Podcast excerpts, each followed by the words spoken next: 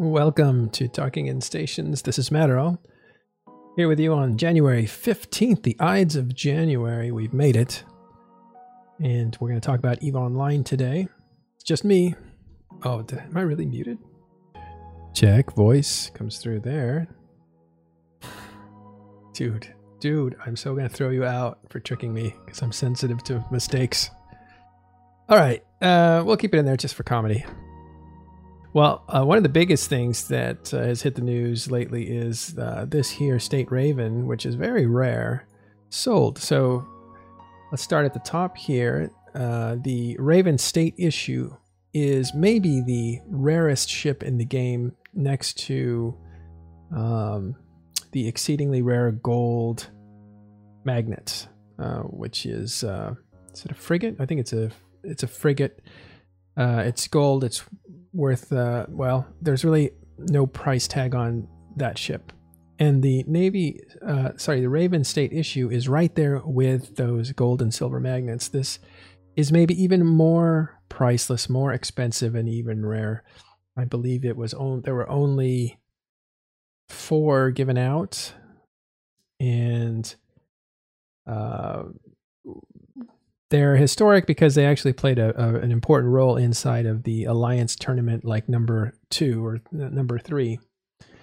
Uh, and so uh, it's it, there's been some drama and mystery around these things. So these things are incredibly incredibly expensive but it's just their rarity. So they may not actually be expensive in the game uh, as far as the machine is concerned but the players know that this thing is very rare. And so you actually saw this, I think it, this exact bird, this exact raven, was put on sale when the HyperNet uh, came out uh, in December. That was last December, so about a year ago. And they wanted, they were roughly, they put it on the market for like 4 trillion. And it was, of course, divided up into like 512 uh, lots. And so you could buy a lot, and the lots were like, I don't know, 7, 9, 11 billion per lot or something like that with a 1 in 500 chance of winning this thing. Uh, it didn't actually make it. So what what that means is it never sold because they didn't sell enough lottery tickets for the sale to go through. So it defaulted back to the owner. The owner had it. I think it's Blue Melon there. And now he's uh, selling it or has sold it again. So this specific Raven is uh, is pretty interesting. It it was um, how should I say the biggest flop in HyperNet uh, that we will ever see, uh, because I don't think anybody has any asset worth four trillion. It was four point two trillion, I think it was. It's unbelievable amount. The sad part is when you use the HyperNet, you have to pay like a five to ten percent tax. Uh, so I think they lost like quite a bit of money just trying to put it on the market to sell it in a lottery situation. So anyway, let's see what happened with this thing.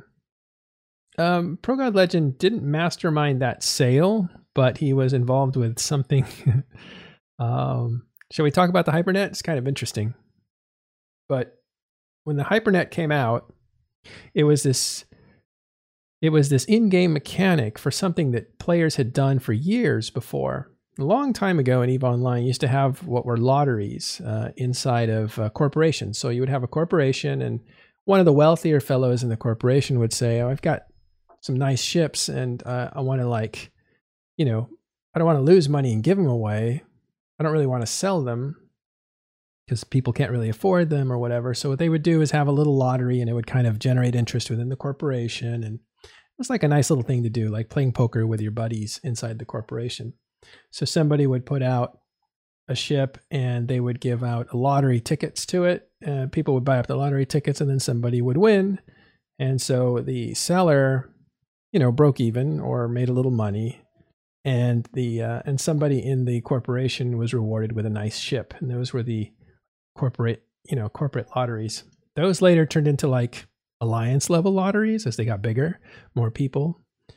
Um, it was always nice stuff that they were selling it wasn't just pedestrian stuff, it was usually nice stuff. And then somebody went big and they made the EVE Online lottery and they sold tickets out there to the public.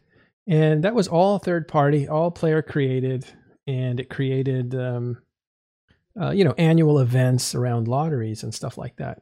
And then you had a group that really formalized that process called Somerblink.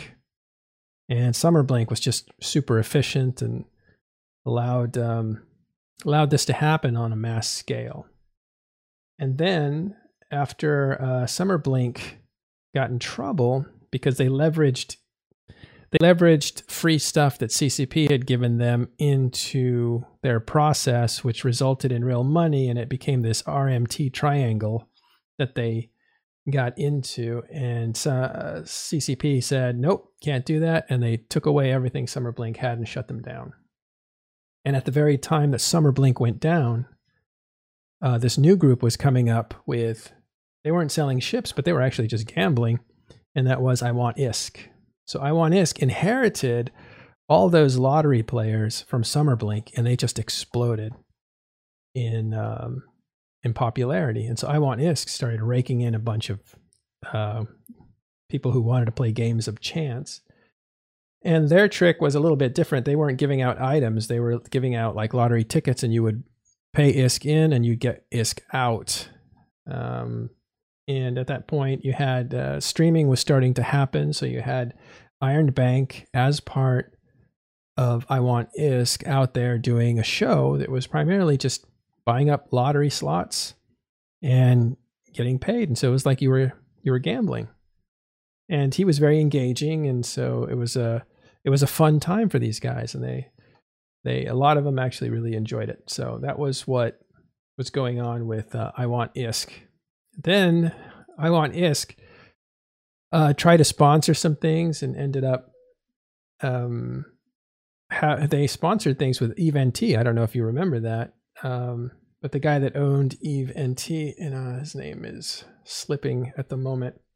Nice guy, real life uh, gregarious guy. Everybody likes him, and he put together all the stuff that you see coming out of Eve NT. He's the guy that did all that. And so he did this thing where they basically, I want ISK and him teamed up. No, it wasn't Ithaca Hawk. It was, um, I'm ashamed of myself for forgetting because he's a good guy and uh, very popular. Uh, he doesn't play Eve Online right now. Well, he put a Titan out and said, Come kill this Titan in high sec. So all these people came to the Titan and started killing it. And he said, Well, let's make it more interesting. So let's get a defense fleet up. And no, it wasn't Kriba.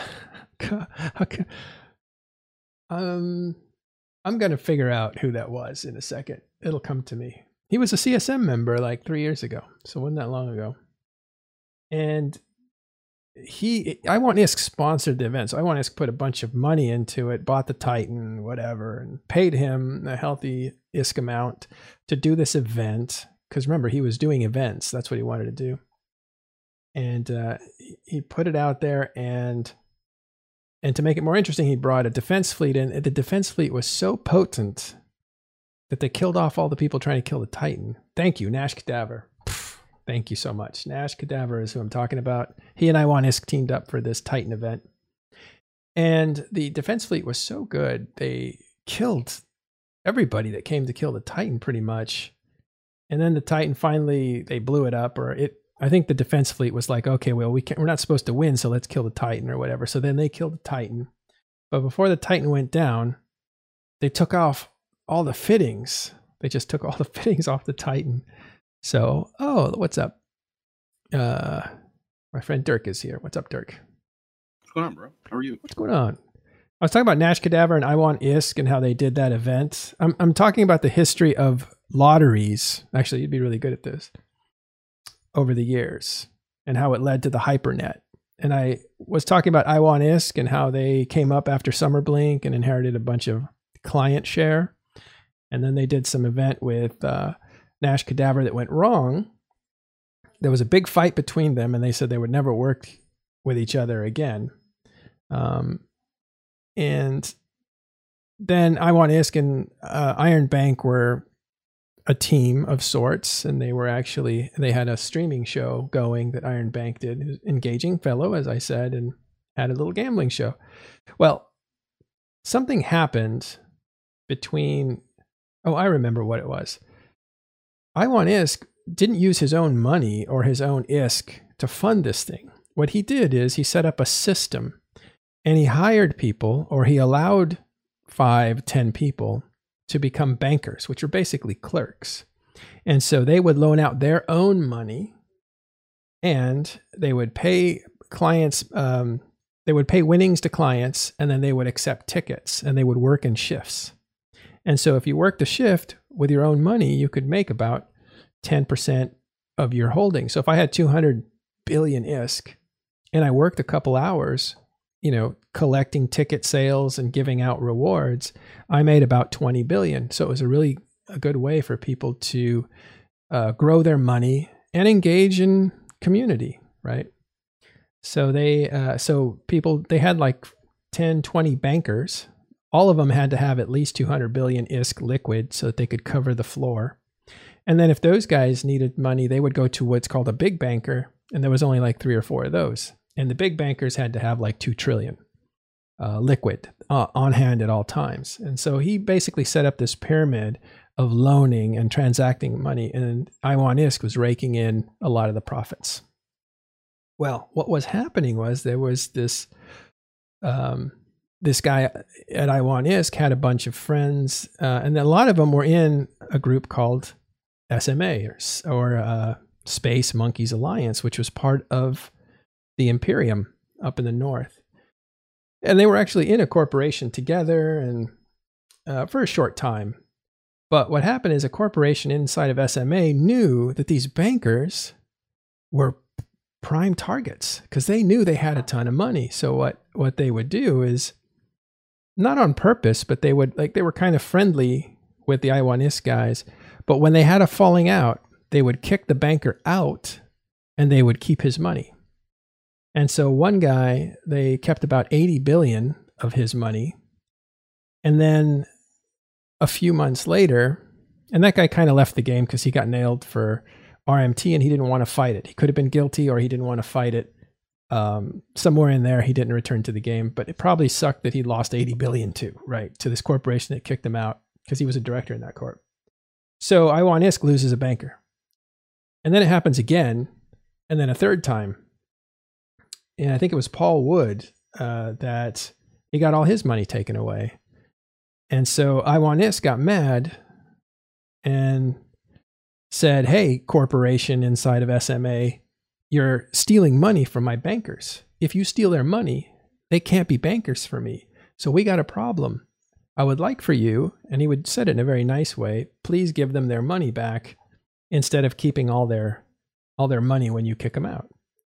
And they said, basically the and this was actually very particular said um they say like go suck a uh eat, a bag of dicks or something it was a really like derogatory term at the time.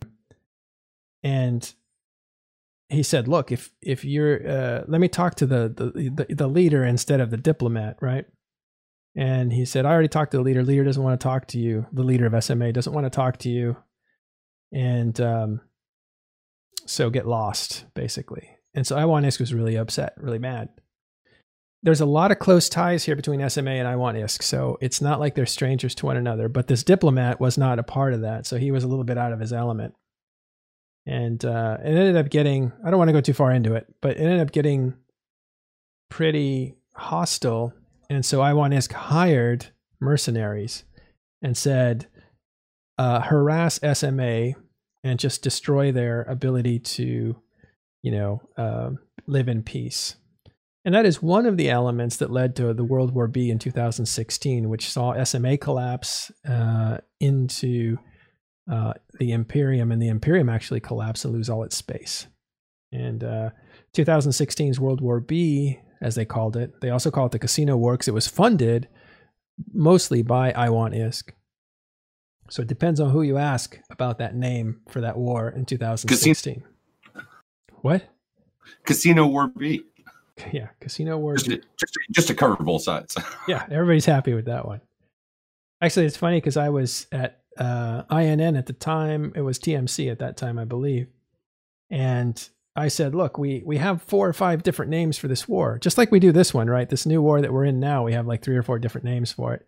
And back then, the same thing. Everybody wanted to control the war. Everybody wanted to name the war, uh, which was kind of silly because in Eve Online, we don't name the war. People just refer to something and whatever sticks, sticks. But nobody really wanted to own the name of the war.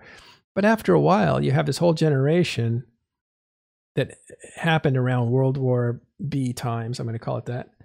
It was that they wanted to name the war. So somebody said it's Easter War. Somebody said it was well, the, eh, eh, I was gonna say I didn't think that there was a name for it until I think in some news report or something like that, CCP referred to it as the Easter War. Yes, and then people were, and then people were you know eh, like up in arms that CCP were like calling it something that didn't make any sense to begin with, but like whatever. Well, they, they didn't like the name Easter War, um, but they didn't they didn't think it was taking sides until later uh, when they called it World War B. And then Imperium got mad and said, hey, you're playing right into the narratives of our enemy. Why are you picking sides?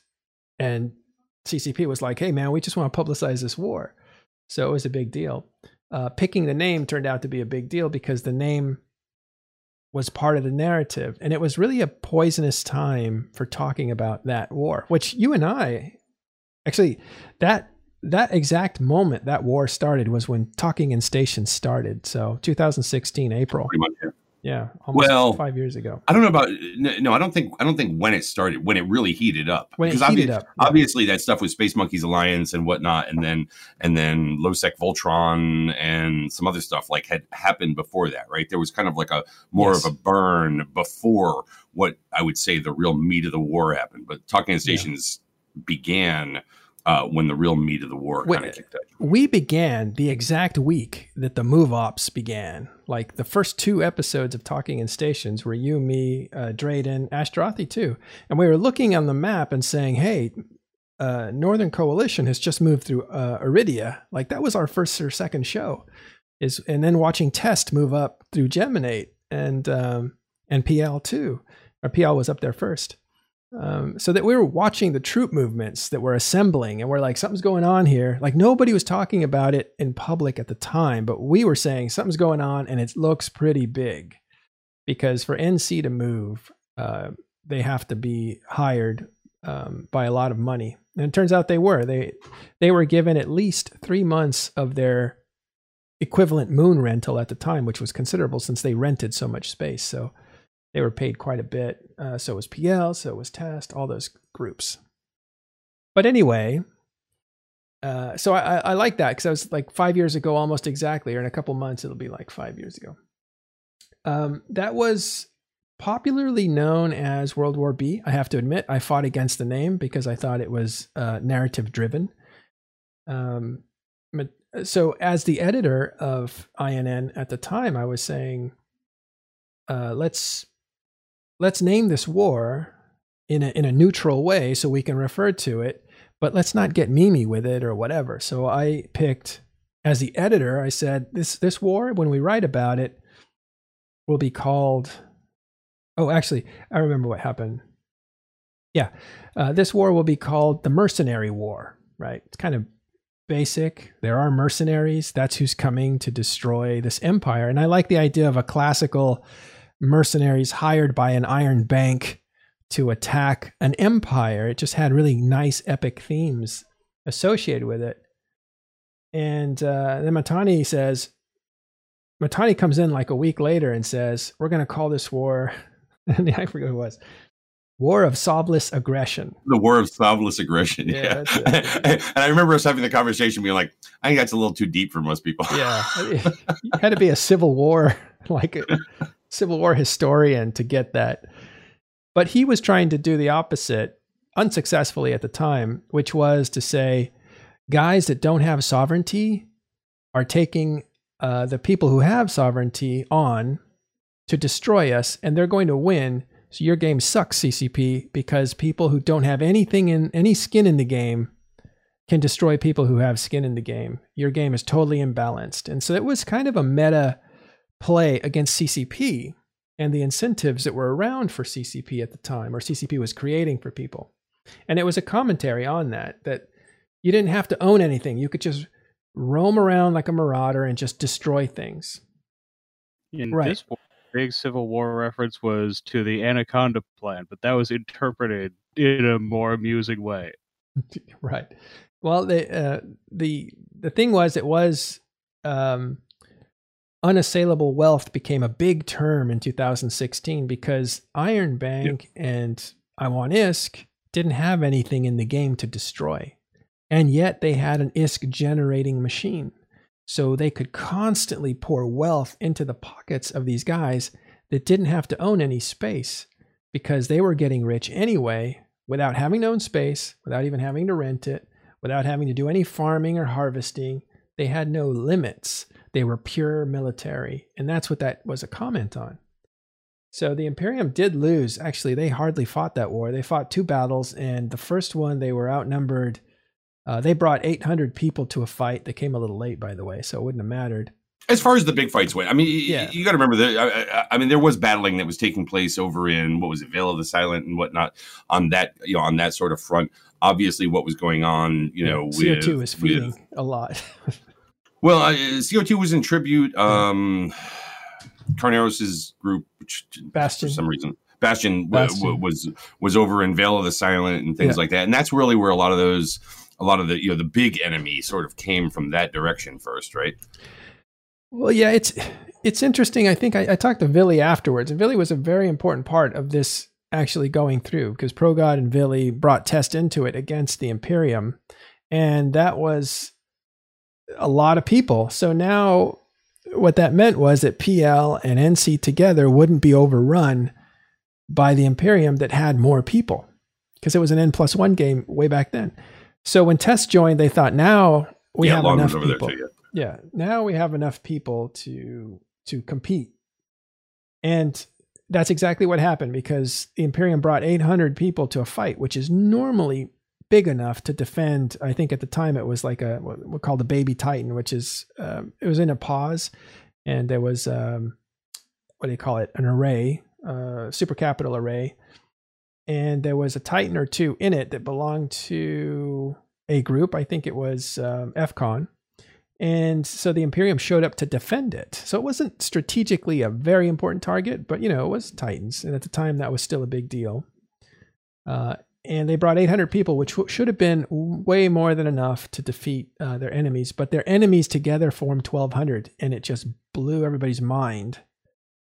So then the next fight, the Imperium essentially blew the horn and said, "Come on, this is it. We're you know we're fighting for our lives." So they showed up with 1,400 or 12. Actually, they showed up with 1,200. So they matched the fight before, and they were ready to go. But by then, the publicity was out and 2,400 people showed up against the Imperium. So they were swamped. And at that point, there was just no combination of, you know, reactivating people that was ever going to get them to 2,400. So instead of fighting at that time, it was a different time. The Imperium decided that they would withdraw tactically. So they started moving everything into one area and they started moving backwards. There's a lot of military uh, stuff to talk about for this World War B, as it's popularly known. Uh, but I won't get into it. We'll need at least to analyze, like, you know, how things broke apart. But you had FCON attacked and broken apart. Uh, they were too late to retreat, so they got stuck out. Um, CO2 decided, you know, they looked at their options and said, we don't like Imperium anyway, so we're going to flip sides, which created a grudge, which, you know, came to fruition during Judgment Day months later. And there was a lot of uh, groups leaving the Imperium at the time. Uh, and really only like four groups stuck around executive outcomes lawn bastion uh, and of initiative no, was involved tnt the TNT. initiative was right yeah i mean yeah tnt i kind of put initiative as kind of a co group uh, but those but yeah initiative was definitely part of that and so those groups stuck around fought it out and then i think the war ended and i've always said this world war b ended when sort dragon who was fighting Imperium at the time, put down the first uh, nullsec keep star in Deklein. I mean, they'd already retreated, uh, and they were fighting in low sec. Uh, Titans had come out. Uh, they'd changed in nature. These new faxes had come out. They were brand new at the time, and people were trying to figure out how to use those. And um, structures were coming out, and I think uh, Fortizar came out first, or Astrahus Fortizar, and then the ty- the Keepstar came out. So it wasn't all at the same time. But when the Keepstar fell and was planted, I think at that point it could not be prevented because its timer wasn't affected by TiDi. Uh, and so it could always, all you need to do is get enough people in there, create TiDi, and there would be no way to destroy the Keepstar. So it was planted. And at that point, I don't think um, there was any reasonable way to take out a, a Keepstar. So they would always have a foothold in your territory, even if you reconquered it. And I think that is when the Imperium said, let's look we want to start over anyway to build a new empire in a new way with these new um, structures. And they looked at Delve, which at the time had a bunch of different alliances in it that weren't very strong. And they just said, we'll go there. We're familiar with it. so that was it. Okay. Uh, and this brings me all the way back to I Want ISK, which funded that war. And so there's a lot of complaints about unassailable wealth. so CCP basically was uh, at the time they were starting to do business in England. England had strict uh, gambling laws, and I believe there was some precedence in the gaming industry about these these uh, I don't know what they were, but there was elements of gambling that were being dealt with by the courts.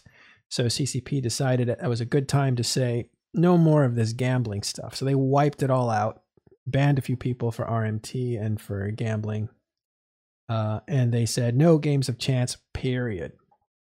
But what that did was it kind of it was a giant uh, cleaning of the slate. But all the people who had corporations that kind of did these small um, lotteries didn't have an avenue for it. And so at the time, CCP said, we're moving all these games of chance out, we may come back to this and put something in the game that is a game of chance, but it'll be something that we do where we're the banker instead of uh, some third party player. I'm going to answer this question here from a new guy. I think it just went by. Uh, sorry, I'm not a vet. How did I want Isk get so much money? Well, their way of making money is a little complex. If you want to know about it, there's an article I wrote called Behind the War between SMA and IWI. I want ISK. I'll find it for you right now, actually. I wrote it. It goes into all that stuff. Matterall behind the war between SMA and I want yes, Something like that. There it is. This article took me about a week to write. I did a ton of research on it. And uh, I got to know everybody involved and I took my time. Now, remember, I'm the editor of INN at the time. So I write this article and it's not celebrating the power and the might of the Imperium. It's very critical of the Imperium, actually. Um, but I think it was a it was a pretty good. I took a lot of heat, I think, from a horrendous who thought I was too close to I Want ISK but uh, I didn't know I Want ISK and I didn't want to hang out with them or anything, but I admired what they had built. And uh, and I and I saw like there was a lot of uh, miserable bankers that had been banned at the time. So I wrote this when the bankers had been banned, and that would have been December 2015. 2016, one of those two. Anyway, off topic. So that was that. If you want to know more about it, there it is. So what happens is that CCP decides, well, we did want to preserve that. That was kind of Eve-esque. So I bet it was just one programmer who said, I think I can build something and did. And uh, you have this hypernet that was built. And it's interesting because I think it was two years ago, a year ago from Christmas, where they were having a fireside chat and it was Hilmar and Bergur talking. And they said, We have this thing coming out, but we don't want to, we're not going to talk about it. And then they kept going. So they had a four hour conversation and they just said they had this thing that was coming, but they weren't going to talk about it. And and the thing that they didn't want to talk about was the HyperNet, which came out in January, about a year ago. About a year ago, right now, right? Uh, so, in December. Did it come out in December? Yes, right before Christmas, I think.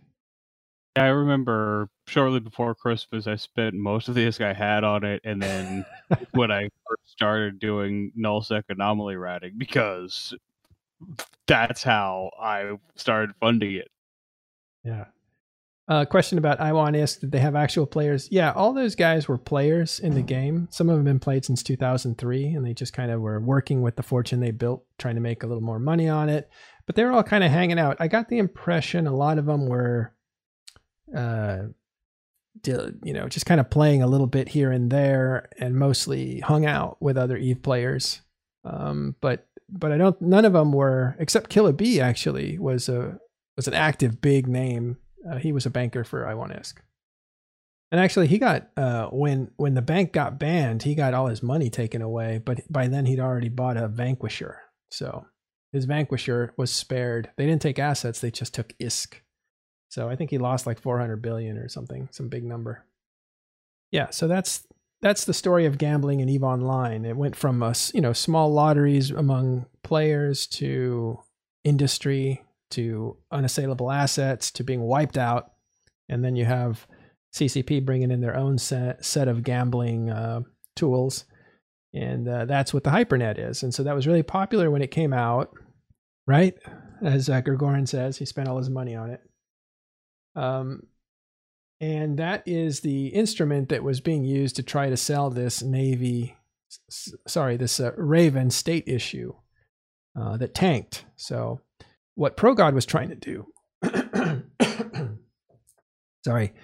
What ProGod was trying to do was set up a gentleman's club that would be exclusive. So you could buy rights to be inside this club, which would give you access codes to these lotteries that were going on. So it was kind of, you know, it would be like a gentleman's uh, experience kind of thing. And their big flagship or tent pole event was this very, very rare Raven state issue. So that's how ProGod ties into it. ProGod was endorsing the concept of having an exclusive Discord where people would buy tickets to lotteries and that sort of stuff. And this was like showing you the power of that kind of organization. Look at the kind of stuff we can sell here for the, the discriminating man, you know. Uh, but when this sale failed, I think so did the concept. You know, I, I have I have just about lost my voice. Like uh, I, I think I'm only good for a half hour straight, and then starts to clamp up. All right, yeah, the High Rollers Club. It might have even been called the High Rollers Club, but that was the idea of it. So that didn't sell, and we hadn't heard about this uh, since then. But here it is. Uh, good evening, Eve Online peeps. For the past few years, I have periodically been putting up putting this up for sale with some good offers, but nothing that really wowed me. This is the 2020 selling post selling uh, sorry this is the 2020 post selling this wonderful ship. So this is going on sale. I don't know if it's been sold yet. We'll look at the bottom here. The starting bid is at 2.5 trillion. It's equivalent to an AT ship, oh, or equivalent in AT ships or Plex. And the reason he'll take AT ships is because he owns a lot of AT ships. So he's a collector of rare ships, which is probably why he has this one. By the way, Blue Melon is, if I'm not mistaken, also the guy that walked off with a bunch of AT ships that he was entrusted with by Pandemic Legion. So uh, this guy kind of has a little bit of, um, I don't know, how would you put that, Dirk? notoriety. Yeah, notoriety. In, in, infamy. Uh, I don't know. Infamy. Yeah, he was a very trusted guy. Part of the uh, Alliance tournament team from Pandemic Legion. Pandemic Legion dominated Alliance tournament for like five years, so they got a bunch of blueprints, bunch of ships, and uh, Blue Melon was somebody that would distribute them as needed. Uh, and then he decided to walk off and took them with him. And then he made it. But the thing that bothered me is he said oh, this is to get back at PL because they killed me when I was a young man, and I always thought I would somehow come back and uh, pay them back for that revenge. And it was just a little bit thin because he'd been, you know, a part of PL for so long, and he really just kind of inherited trust, and then he walked off with it. Anyway, so let's have a look. Uh, a lot of. G- let's just go to the end and see if there was a final result.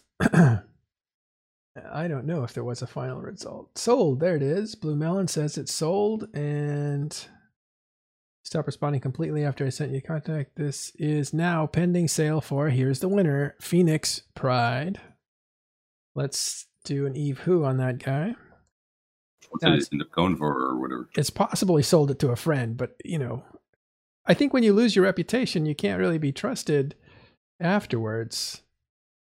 And I don't know who this is or what he does, but he very well may have paid uh, whatever the amount was. Let's see if we can find his bid. Here it is. Well, I never saw it go over 2.5T, so pending sale is 2.5T, and so that might be what this guy paid if he's indeed an actual buyer. Um, the problem with Eve is this is all obscured. We don't know. We could talk to Blue Melon.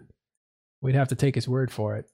Um, but I don't think anybody I sells this. Uh, thought the 2.5 was just the starting bid, and we don't know what the final one was.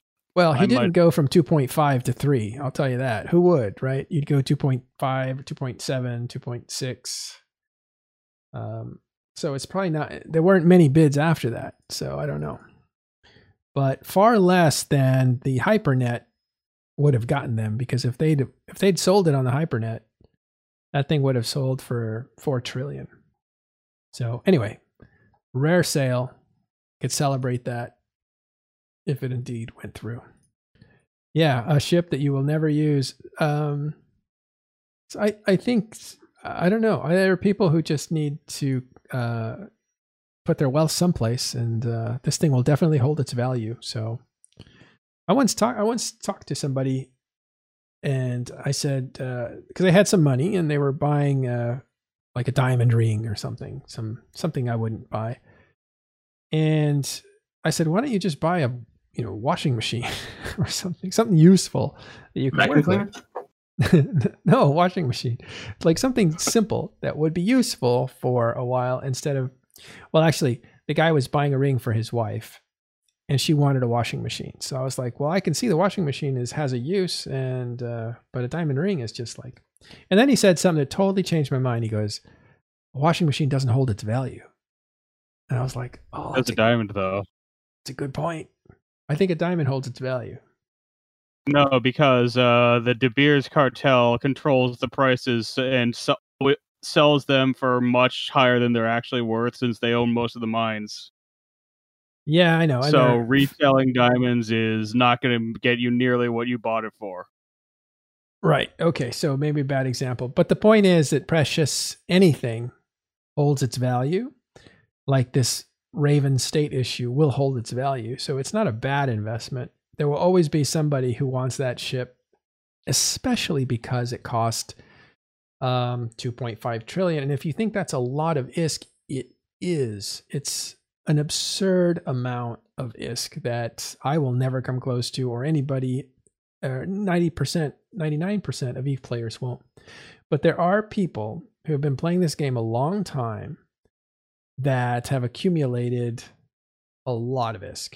And I know probably three or four one specifically that has like 50 trillion ISK. So they exist, those people.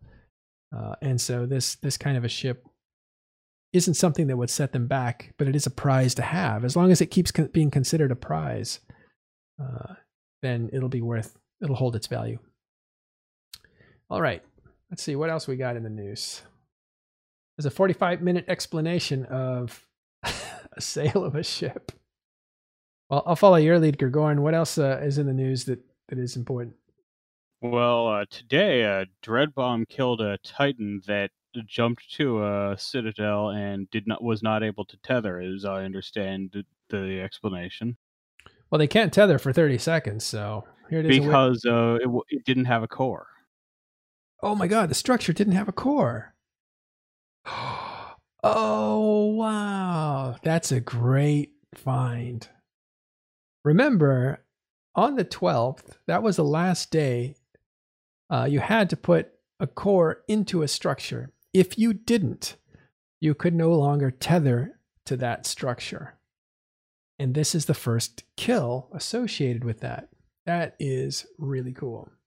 Yeah, I think there might have been one or two super carriers earlier, but this was the first Titan. What a bad deal.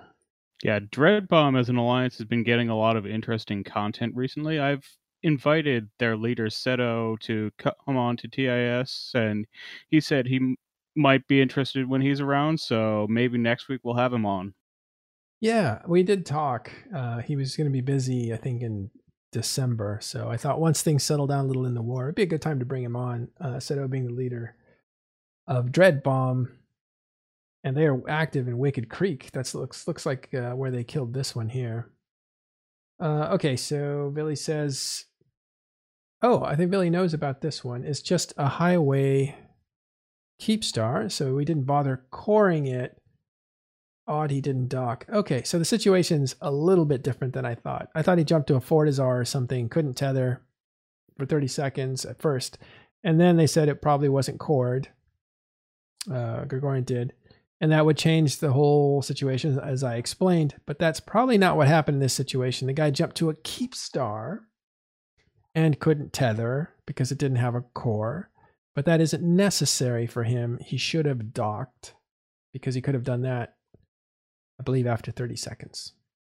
I'm not sure. Do you have to wait 30 seconds to dock, or was that? No, you do not. So you can just dock right away. Uh, I don't know what happened then for this guy here. Nocturum 129. Well, it's interesting. Uh, Vily just admitted they haven't uh, cored up those Keepstars. Those things are super expensive to core up.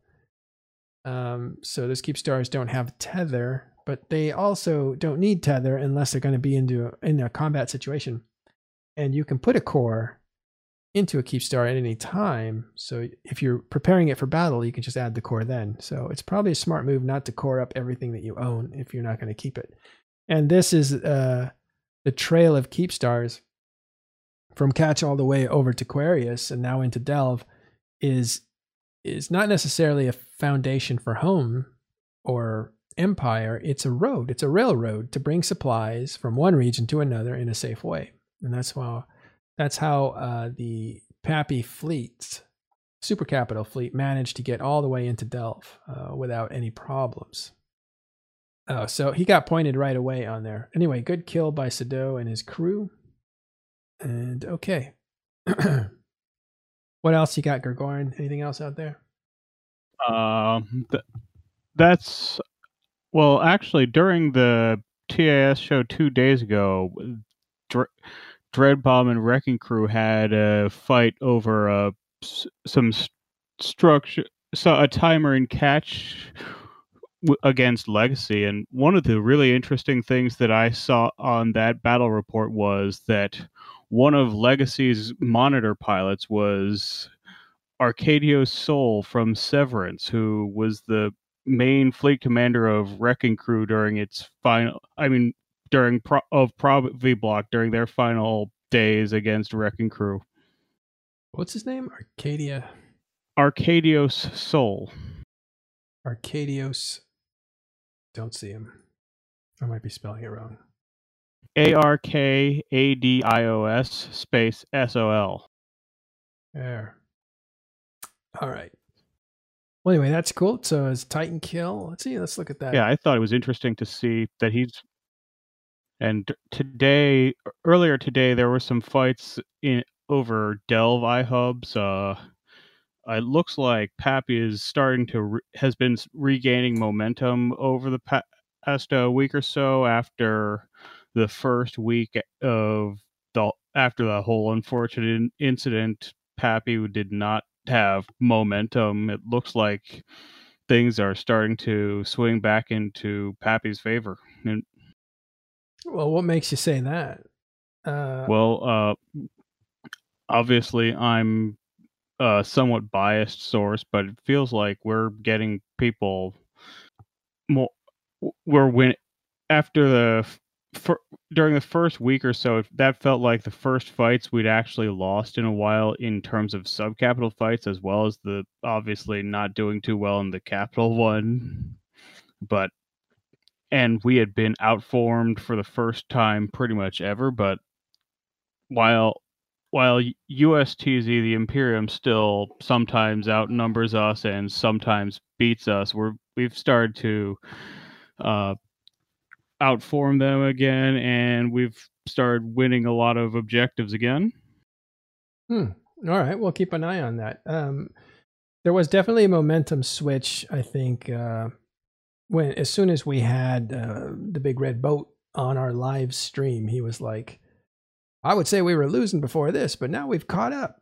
And I think he understated it. They didn't catch up. They actually started winning. If you're tracking the war at that point, you have a lot of assets stuck in M2, which is right over here.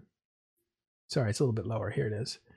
And uh, those assets were stuck or pre staged, as uh, PAPI liked to say, for the next fight. The next fight went totally wrong for them. They lost 150, 165 Titans. They got 90 of them back, or some portion of them back but they still lost all momentum and they were still stuck. So those are two bad things. So being stuck is really the, the one that was the lasting problem because they were able to probably recover with supplies, getting people back in the Titans and reconstituting. But what they couldn't do is is use their heavy artillery in the form of Titans and uh, super carriers or Titans to um, to really leverage their power. So there was definitely a slow reconstituting of PAPI. That fight took a lot out of him.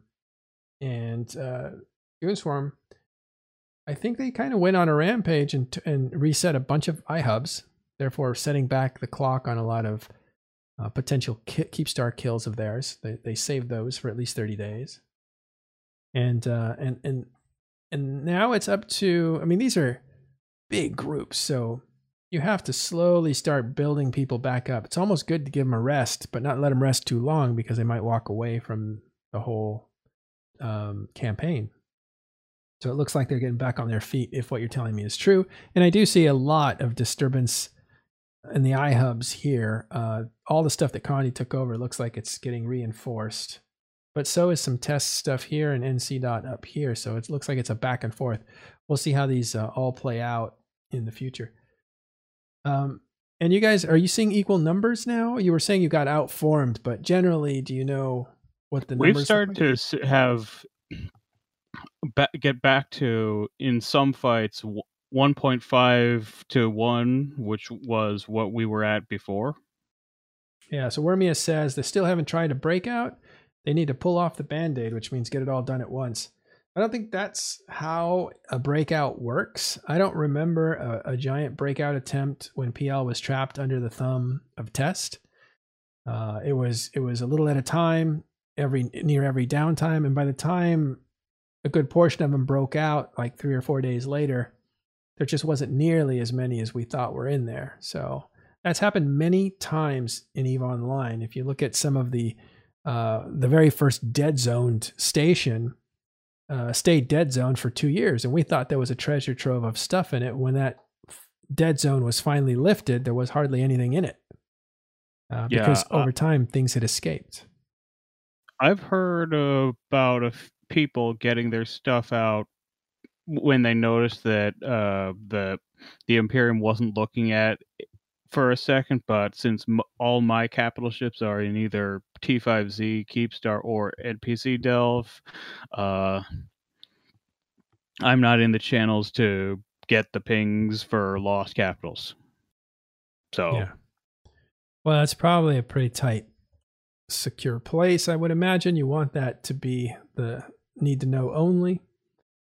Uh, but but again, PL, uh, actually with the help of Elo Knight, was able to extract really well from UALX in 2018. PL, as Vily has stated, is now on the same side as Test. So those tips and tricks are being used now to extricate them or to extract them. And uh, we don't know who's left down there.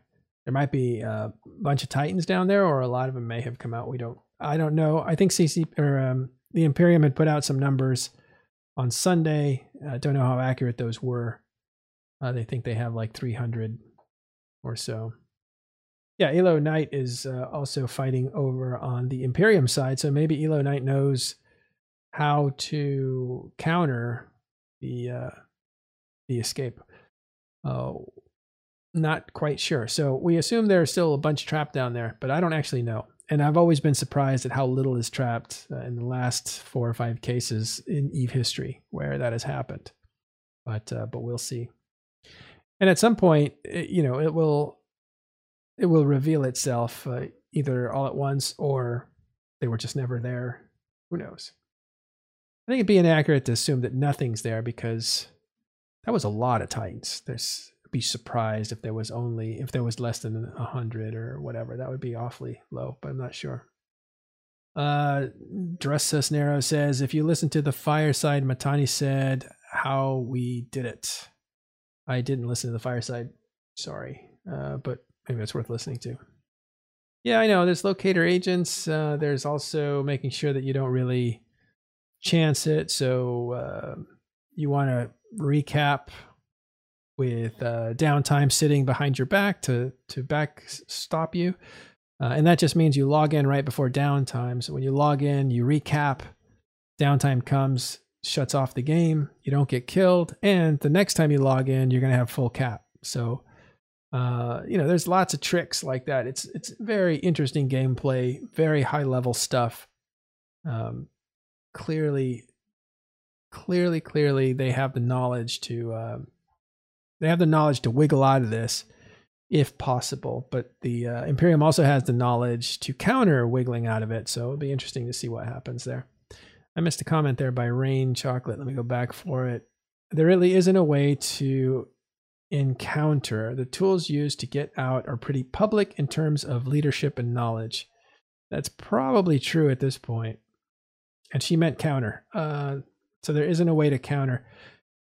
I think there's some truth to that. I, I she knows better than I do um, these days about uh, what what they're doing in order to get out of there.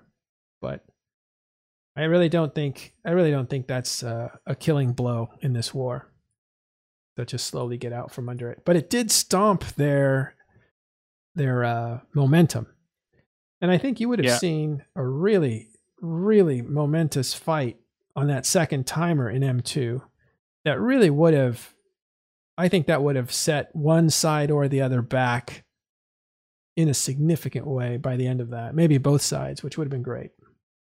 Go ahead, Gordon.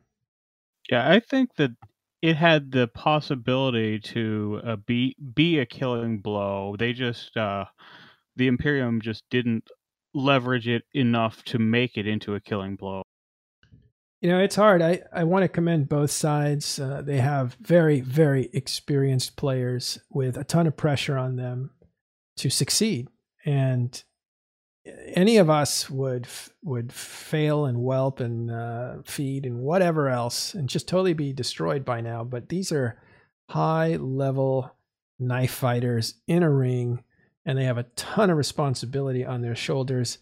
In that they represent thousands and thousands of dollars of assets that belong to other people, and so they've got to balance being correct, being bold, being inspiring at the same time uh, not making mistakes. They've got to also manage the fatigue level of their troops. Uh, they've got to manage the signal. And on all sides of this war, you're seeing that play out at the highest levels for a very long time. So both sides are doing an amazing job. If PAPI uh, manages to come out of this and start fighting again, that is a pretty strong comeback from a pretty ugly defeat uh, could say, and, and uh, you could say it was a service defeated them, or it was Imperium that killed. Who who knows uh, where you categorize that? But surviving that, not quitting, not getting discouraged alone, is a pretty strong indication of good leadership.